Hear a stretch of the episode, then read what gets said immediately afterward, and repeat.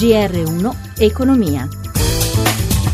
Buongiorno da Giuseppe Di Marco. Dopo un'apertura prudente le borse europee sono negative, Piazza Affari, anche Piazza Affari sotto la parità. Per i dettagli ci colleghiamo con Milano, la linea Sabrina Manfroi.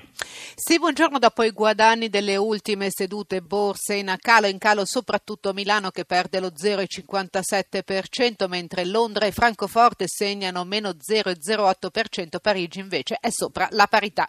Tra i titoli di Piazza Affari volano i titoli del lusso con Yuxa più 2,6%, Moncler più 2,3%, Ferragamo più 1,7%, mentre ripiegano le banche, soprattutto le maggiori. Banco BPM perde il 2,15%, Unicredit l'1,6%, così come Intesa San Paolo, Ubibanca e Mediobanca. Fuori dal listino principale ancora uno sprint per il Sole 24 Ore che guadagna un altro 5% dopo il più 15% realizzato ieri.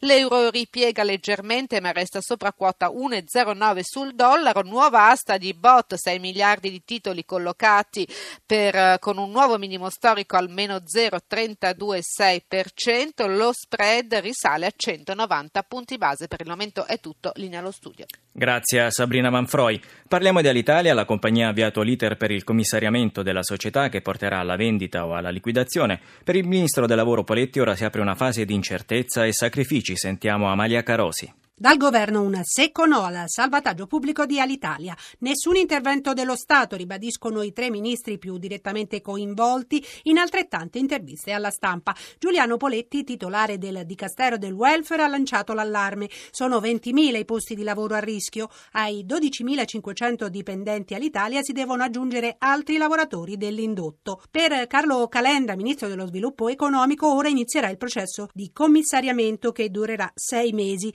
In attesa attesa di trovare un compratore, lo Stato potrebbe garantire un prestito ponte da 300-400 milioni di euro per assicurare la continuità nell'operatività della compagnia aerea per i prossimi sei mesi. Sul prestito però serve un accordo con la Commissione europea. Il ministro dello sviluppo economico si è detto fiducioso sull'accordo e che il confronto comincerà oggi stesso. Anche il ministro dei trasporti Graziano Del Rio ha detto che indietro non si torna e che all'Italia dopo il commissariamento sarà venduta.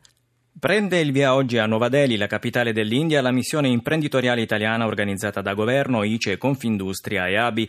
60 le aziende presenti, 150 i partecipanti e 800 gli incontri business to business in programma. Il servizio di Sandro Marini. Dalle costruzioni alla meccanica, dalle auto alle energie rinnovabili alle nuove tecnologie. Sono questi i comparti industriali indiani interessati al Made in Italy, con una crescita che negli ultimi tre anni ha superato il 7%, prevista anche per il 2017. Il gigante asiatico è diventato una delle economie più dinamiche del mondo. Le politiche messe in atto dal governo hanno favorito la nascita di una classe media emergente fatta di giovani il cui reddito medio è in costante crescita. Crescono i consumi e aumenta la richiesta di prodotti di qualità elevata. Insomma, un paese diventato sempre più appetibile per il nostro sistema produttivo. Con un interscambio di oltre 7,5 miliardi di euro nel 2016, l'Italia è al quinto posto fra i partner commerciali dell'India fra i paesi dell'Unione Europea.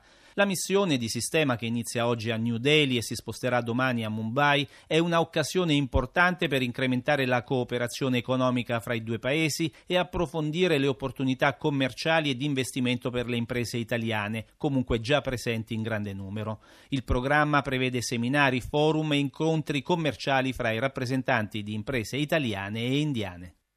Da agosto 2008 alla fine del 2016 risultano venduti oltre 400 milioni di voucher, di cui oltre 134 milioni nel 2016, lo fa sapere l'INPS, secondo cui i lavoratori che hanno riscorso i voucher nel 2016 sono stati 1 milione e 700 mila contro un milione e mezzo, eh, contro, um, un, sì, un milione e mezzo del 2015.